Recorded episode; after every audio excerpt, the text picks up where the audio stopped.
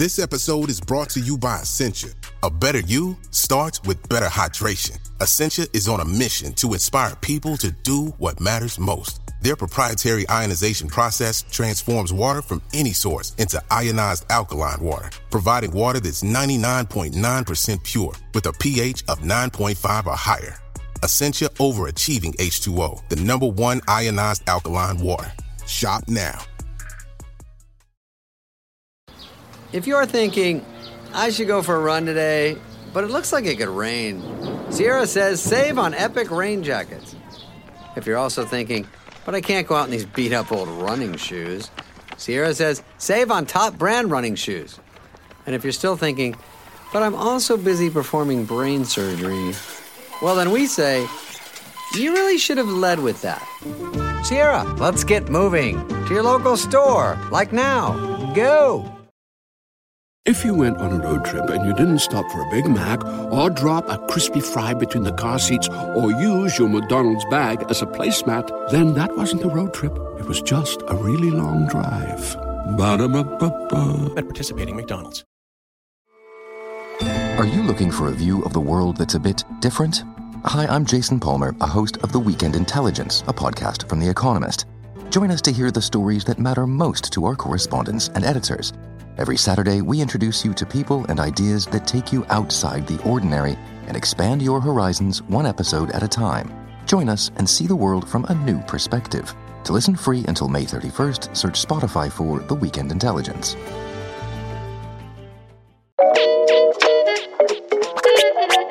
BBC Science Focus, this is Instant Genius, a bite sized masterclass in podcast form. I'm Daniel Bennett, the magazine's editor. If you're on social media, you might have noticed that astronomers have been posting a lot more pictures of Mars recently. That's because the planet is in opposition for the next few days, which makes it the best opportunity there's been for a few years, and indeed that there will be for a few years, to take a closer look at the planet. Here to explain what Mars being in opposition exactly means and how our view of the planet has evolved over the decades is astronomer, author, and regular Science Focus contributor Dr. Stu Clark. He's also the editor of The Book of Mars, an anthology of fact and fiction that charts our characterization of the red planet over the last 150 years. Remind us all, Mar- Mars is in opposition this week, and you know you hear th- at different points throughout the last ten years of different planets being in opposition. So remind us, what what does a planet being in opposition mean? When a planet is in opposition, I mean, it literally means that it is opposite the sun in the sky. And so we see it reach its highest altitude at around about midnight. But practically, what that means uh, for most people is in order to see Mars in opposition, for it to be 180 degrees away from the sun, uh, it means that the Earth has to be directly in between the sun and Mars. And so that means that the Earth is actually at its closest point to Mars at that time. And so Mars appears brightest, it appears large at its largest as well. Um, so it's generally one of those uh, moments in, in astronomy, you know, that uh, astronomers um, like to make the most of. It's it's throughout the whole community really. So you can, if it's uh, skies permitting, a clear day or clear night, you can go out with um, one of those stargazing apps and, and find Mars and, and see it. Is that right? Yes, it's very obvious in the night sky at the moment. This, you know, beautiful red Mars. I mean, it properly is red, um, it, and it's very easy to notice. And you can trace it over the sky, across the southern sky, over towards the west, and see Jupiter shining very um, brightly um, as well. And then if you go further, you'll see Saturn as well, um, more of a, a, slightly dimmer sort of ochre dot right in the in the west it's already been a sort of spectacular opportunity where I've seen astronomers and stargazers on Twitter post some just incredible uh, photos already. Is this kind of position, its its closeness and its brightness, does that also make it a, a good opportunity to study the planet? Yes, anything that you you do to study Mars from the Earth um, is made a bit easier at opposition because the planet's um, reflecting more light and we're a bit closer. So we are, um, you know, we're seeing the disk of Mars larger than it that it normally is. So uh, from the Earth, for example, you uh, astronomers monitor Mars for its weather and any sort of changes that they see in the atmosphere and these are sometimes better to do from the Earth than from spacecraft because from Earth you see Mars as a whole planet. You know, the spacecraft just see little bits of the planet as they fly over it, and then they stitch it all together later. Um, but to get sort of global context, um, you know, the Earth is brilliant for that because you see the planet, you know, all in the same field of view. So monitoring the terrain, um, so changes in the ice caps, for example. Um, Mars has extremely variable seasons, and um, you know the atmosphere pretty much disappears in the winter and freezes out onto the the ice caps and the polar caps of Mars. Then in the springtime, Martian springtime, when that uh, gas starts to, to um, turn back into uh, in, or come out of the ice and turn back into the gas and fill the atmosphere again, you get these vast um, dust storms that can engulf the entire planet, and so those kind of things are um, you know monitored from Earth. Oh, okay. So we presume there'll be sort of scopes and and observatories trained on Mars at the moment to try and just gather up all, as much data as they can while it's in this. Indeed, and even even even the Hubble, um, you know, the Hubble Space Telescope that has a, a, a monitoring program uh, that's been running on Mars as well. And so, and to how how often does an opportunity like this arise? How often does Mars um, appear in opposition? It appears every uh, roughly every two years. And the thing with Mars is that not all of these oppositions are created equal. And the reason for that is because Mars has an elliptical orbit. And so it varies its, its, its distance from the sun quite dramatically. And so, if we are going to have um, a very close opposition, then we need to be somewhere close to Mars being at the closest um, approach to the Sun. Its its perihelion position, and that was the case for the last couple of oppositions, sort of 2020, 2018. Now we're drifting away from that configuration, so Mars isn't quite um, as as big so we can kind of line up at different points along all you know both our orbits and sometimes those can be a bit further away and uh, and, now, and, now, I suppose we're drifting out of alignment. That's bit. it. Yeah, e- exactly. But there is this, um, there there is this uh, cherry on the cake. This opposition, which is that um, on the very night of opposition itself, um, the moon will actually drift in front of Mars so the moon will occult Mars. Mars will disappear behind the moon for about an hour.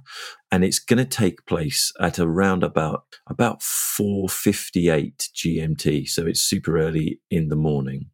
But Mars will disappear behind the moon uh, in the early hours of the 8th of December, around about 4.58. At That uh, across the UK, the timing will vary by uh, a couple of minutes or so. Um, and then it's going to spend about an hour behind uh, the moon and pop out the other side. Wow. So we might see on the 8th, we might see some sort of magical shots of a, a moon kind of obscuring the face of Mars. Absolutely, I bet there are uh, some astrophotographers out there. I mean, they're an incredibly skilled bunch, some of them, and so we'll see sort of like the, the, the lunar limb actually sort of biting through half of Mars, you know, as it disappears um, behind, because it won't just suddenly disappear. The moon will actually cross the face of Mars, and so being at opposition, where you've got the you know a large diameter, large angular diameter there for Mars. It gives a lot of opportunity to actually watch that happening. So you've just uh, actually edited an anthology uh, called the Book of Mars, and correct me if I'm wrong. It's it's made up of around hundred different pieces of writing, short stories, news pieces, fiction, non-fiction. Is it fair to say, having put that together, that that Mars is the planet that we sort of know most about and have written most about, uh, you know, other than Earth, of course. Yes, it's it's it's very clear. I think that Mars is the most observed planet after Earth, but it's also the planet that has completely captured our attention. And, and, I think there are a number of reasons for this. One is that it does go through this rather dramatic series of oppositions. So, Jupiter and Saturn, for example, they stay relatively constant beacons in the, the night sky. They move to and from uh, the sun, so we sometimes lose them from view. But they're so far away that their um, their brightness in the night sky doesn't change that dramatically. And then we have flighty Venus and even flightier Mercury that never, you know, stray far from the sun. And uh, but but Mars goes through this extraordinary, uh, you know, dimming and brightening. It's this gorgeous red color. It, it seems to draw your attention um, very much. It does these uh, little retrograde um, loops in the night sky as well, where it appears to backtrack uh, and then carry on. I mean, all the all the outer planets um, do that as well, but it's it's particularly obvious, I think, on on Mars, and it's right in the middle of one of these sort of retrograde loops at the moment. They always happen um, at opposition because of our changing line of sight from the Earth to the planet. Uh, but then, of course, I think one of the key things is that Mars has this uh, this terrain that you can see even with relatively small telescopes and it, that changes as well with the seasons. And so it, it absolutely captured people's imagination. And you can see in the writings. So the, the, the, the book itself, I mean, it's just called the Book of Mars. As you say, it's about a, a hundred uh, writings, both fiction and non-fiction, and they span about 150 years. And by looking at the, the science and then the stories that were being written about Mars, I could sort of trace the diffusion of, of scientific knowledge into this uh, sort of the, the cultural appreciation of Mars, see which of the ideas about the planets um, held on for a long time, even after they were um, disproved by science and, and those kind of things. It's been uh, you know absolutely fascinating to um, to chart this understanding, and I think it's safe to say that in that period of time, in that last 150 years, um, we're still just as fascinated by Mars today um, as we were back then. Mm, it's interesting you mentioned the. I'd never thought about the the sort of terrain of Mars. I suppose being able to see that and and liken it to our own and personify it is probably quite, quite a big factor because there is a there's a planetary scientist who we've interviewed before called Paul Byrne who um, feels very passionately that that Mars has stolen Venus's spotlight or its its time zone. And so I just wanted to sort of ask you what, what, what your thoughts on this are. Certainly in the last decade, Mars has been has enjoyed a lot of popular attention, both from the media and the public, in terms of you know Musk wanting to go there, people want to form a base. There's there's obviously sort of habitability reasons for that. Mars is a lot friendlier place than Venus, but I wondered what your thoughts were. Why why it's so popular as a planet and as a place for study compared to something like Venus, which as Paul would argue, it, it's kind of the closest thing Earth has to a twin, uh, and has a very sort of similar orbit, and, and it's quite close to us. Well, why is Mars say, say more popular than Venus? Yeah, it is an interesting question because, of course, Venus actually comes closer to us than Mars does. Uh, you know, it's brighter in the sky um, than Mars is. But I think one of the issues with Venus, of course, is that it's completely covered by clouds. It's extremely difficult to see any level um, of detail uh, through a telescope with Venus. You know, it hides its secrets very well. And when we have gone there, you know, we've found it really quite inhospitable with the, the temperature and the composition of the atmosphere. Mars, on the other hand, resembles as an extreme desert.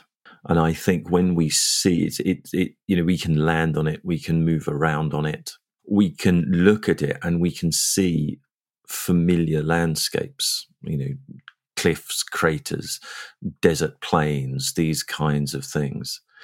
So you know, it does have an atmosphere. It's um, it's it's very tenuous. It's mostly carbon dioxide, so it's not a, at all breathable. Um, there's there's lots of evidence for water on Mars, certainly in the past, maybe even today as well. So everything adds up to it being a challenge, but you can imagine um, mounting that challenge to go and and and live on Mars, to create a base on Mars, to explore it with people. And that's and and it's so fascinating, you know, that that's reflected in the earliest writings of of uh, that that I put in the anthology, because every idealized society that you can imagine, everyone's different view of what utopia looks like whether that's a communist utopia, whether that's a feminist utopia, um, you know, a, a, a, a, capitalist utopia.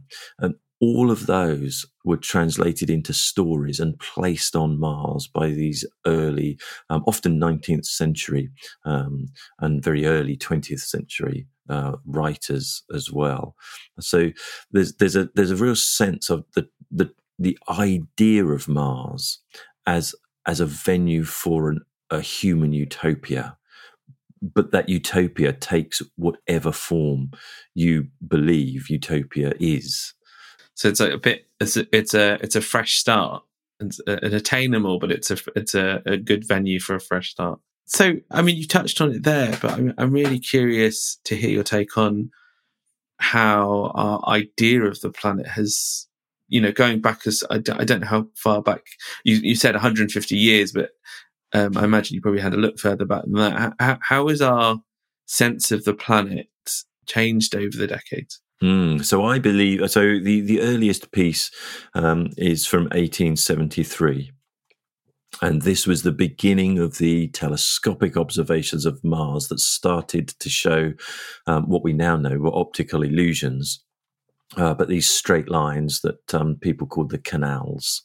And it's that I think really, this idea that um, that that astronomers were seeing things that made it look as if Mars might be either inhabitable or inhabited, and that sparks just this major cultural and scientific investigation of the possibilities uh, of Mars.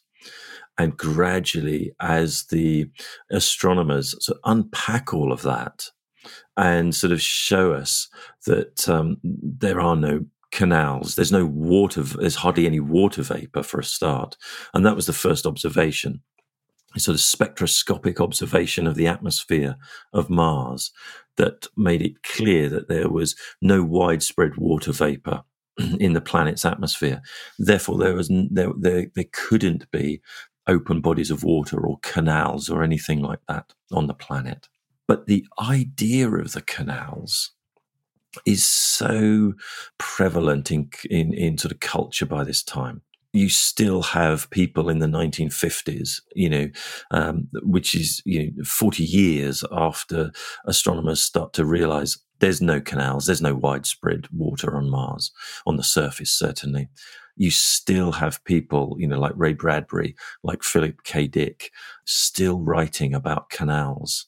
But they've morphed them now. They've morphed them into the relics of, you know, dead civilizations.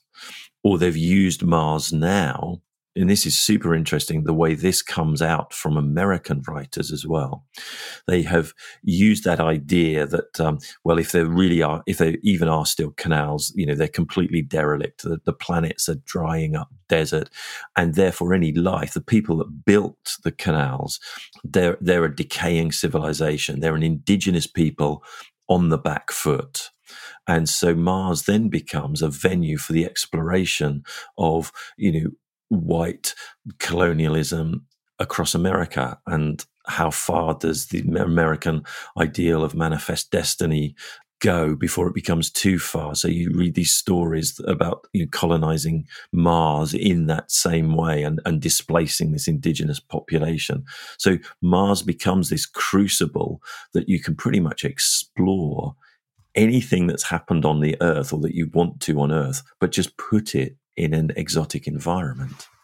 So that's that's fascinating. That that that idea of the canals, that that moment when we see something, I suppose, that's a reflection of what we know here on Earth, becomes really deeply embedded in culture up to the 50s. And you, and you mentioned Philip K. Dick then. And to me, the first thing I think of is Total Recall and the idea that these these underground tunnels. And I, I have this sort of faint memory of these visuals of kind of straight lines under the ground. Is that what you're sort of referring to with, about K, Philip K. Dick there and, and how it appeared in his work? Yeah, in fact, you know, he uses Mars in several of his novels. Uh, the one I decided to go for, um, the excerpt for this particular piece, was from his novel Martian Time Slip.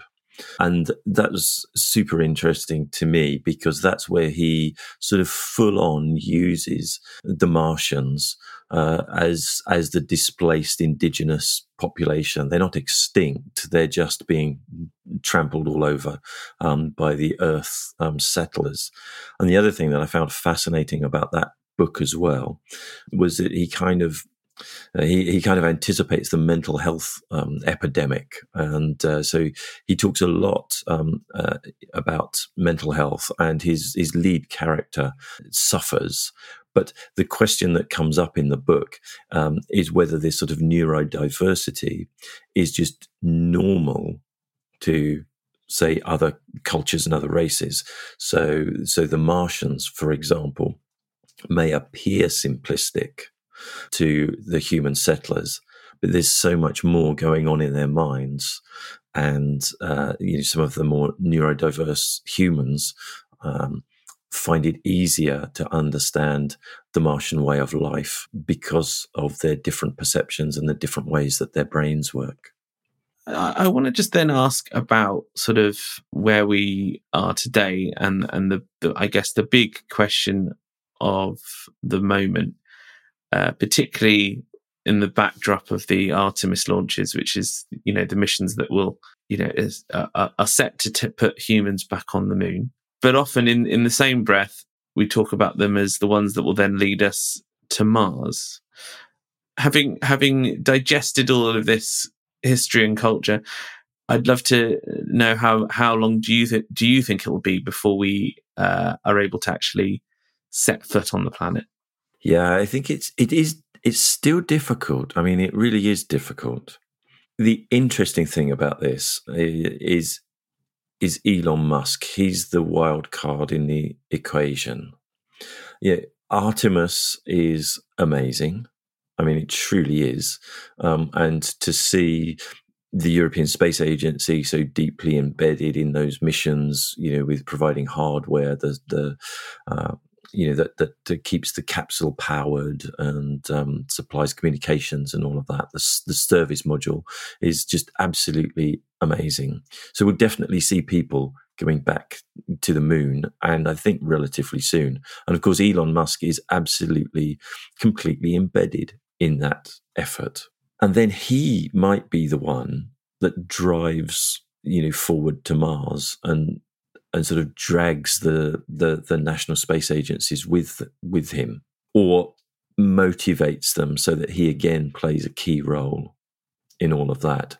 One thing that's been very clear ever since the the the finish of the Apollo missions, um, you know, in the 1970s, is that NASA has talked an awful lot about going to Mars, but we've seen no real, um, how can we say, sort of political or financial commitment to make that happen. And perhaps NASA is not perhaps NASA is not best placed to do it in the most cost effective way possible, simply because it is a government agency. So it has to be, it has to always be thinking about safety. And I'm not saying you should be cavalier about that, um, but its its its hands are tied when it comes to those kinds of things. And and so maybe this new move of a real commercial sector in space as we're seeing developing. You know, maybe that's the thing that will actually um, make cost-effective systems um, that that get us to Mars safely. And so there's a new deal to be done between the private sector and the national space agencies. Uh, and I would also say that I think having space agencies like ESA and others, JAXA, the Japanese agency, really upping uh, their game, their abilities, you know, what they're doing is astonishing. And now it can be a much more global effort you know the, the, the, Chinese are doing extraordinary things in space, and okay, that might be um, sort of pushing a rivalry angle there. Um, but all I think all of these things are coming together at a time which will make this actually happen now. Hmm. So you so you suggesting that effectively uh, what what we might see play out in over on the moon in the next decades will be a sort of collaborative private public sector partnership. And if those companies, those private companies win big, then they might then turn their sights to, to Mars and, and, and think of another collaborative way to get there in order to sort of that's um, my feeling. Replicate. Yeah. Yeah. That that that's my feeling. We'll see. I mean, whatever happens, it's going to be fascinating to to play out but I think it feels like the era of the large, nationally funded, big mission um, to me feels somewhat over.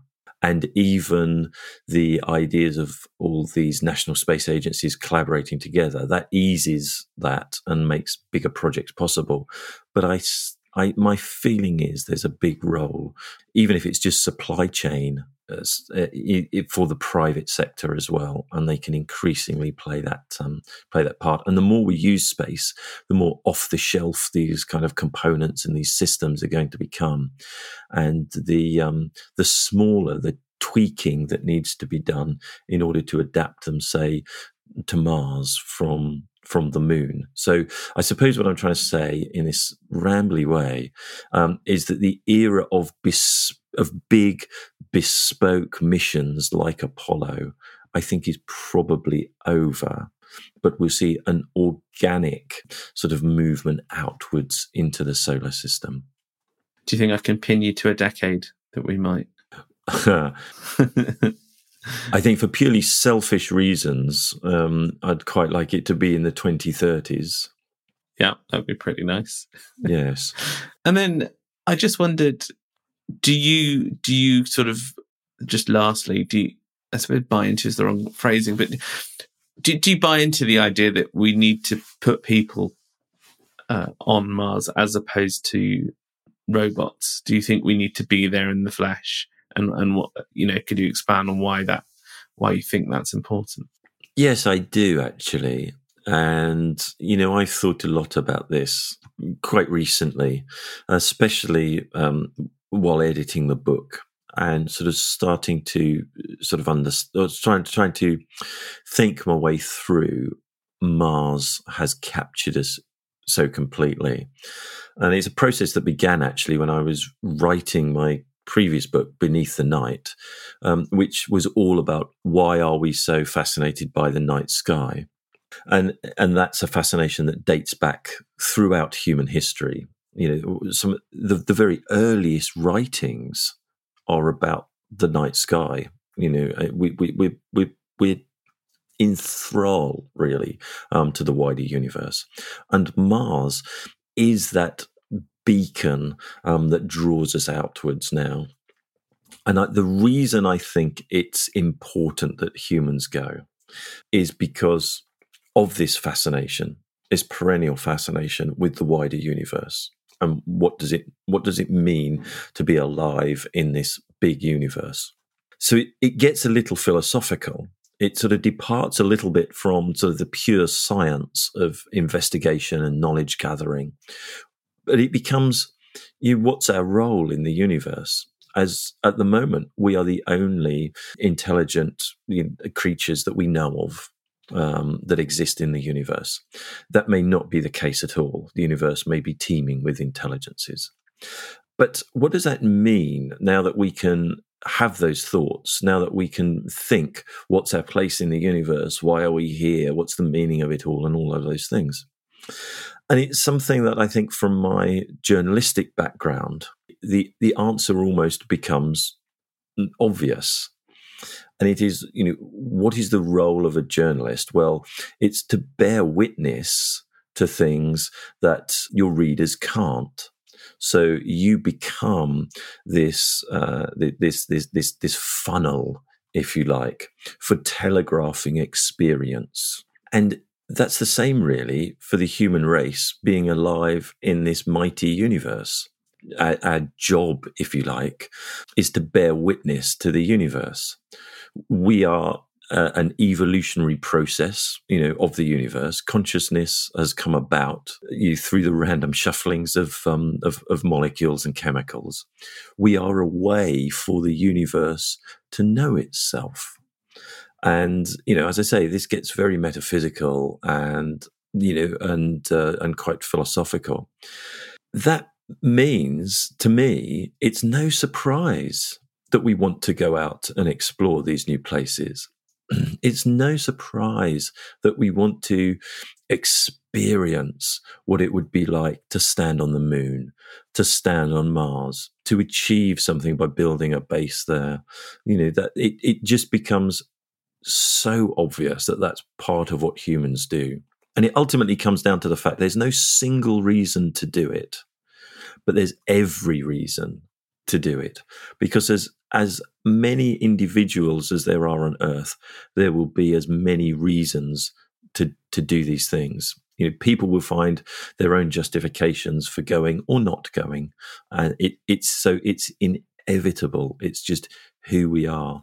Um, and the trick and the challenge is to do it in the most responsible way possible. So we're just not some sort of um, rampaging force through the, the solar system, you know, um, but uh, that we can do it with respect for the local environment and um, and understand properly what it means to do these things and the kind of stewardship uh, that would come uh, with exploration. That was Dr. Stu Clark there, talking about our future on Mars. Now, if you'd like to find out more about our understanding of the red planet, do check out The Book of Mars, which is on sale now and published by the Head of Zeus. Thanks for listening. The Instant Genius podcast is brought to you by the team behind BBC Science Focus magazine, which you can find on sale now in supermarkets and newsagents, as well as on your preferred app store. Alternatively, do come find us online at sciencefocus.com.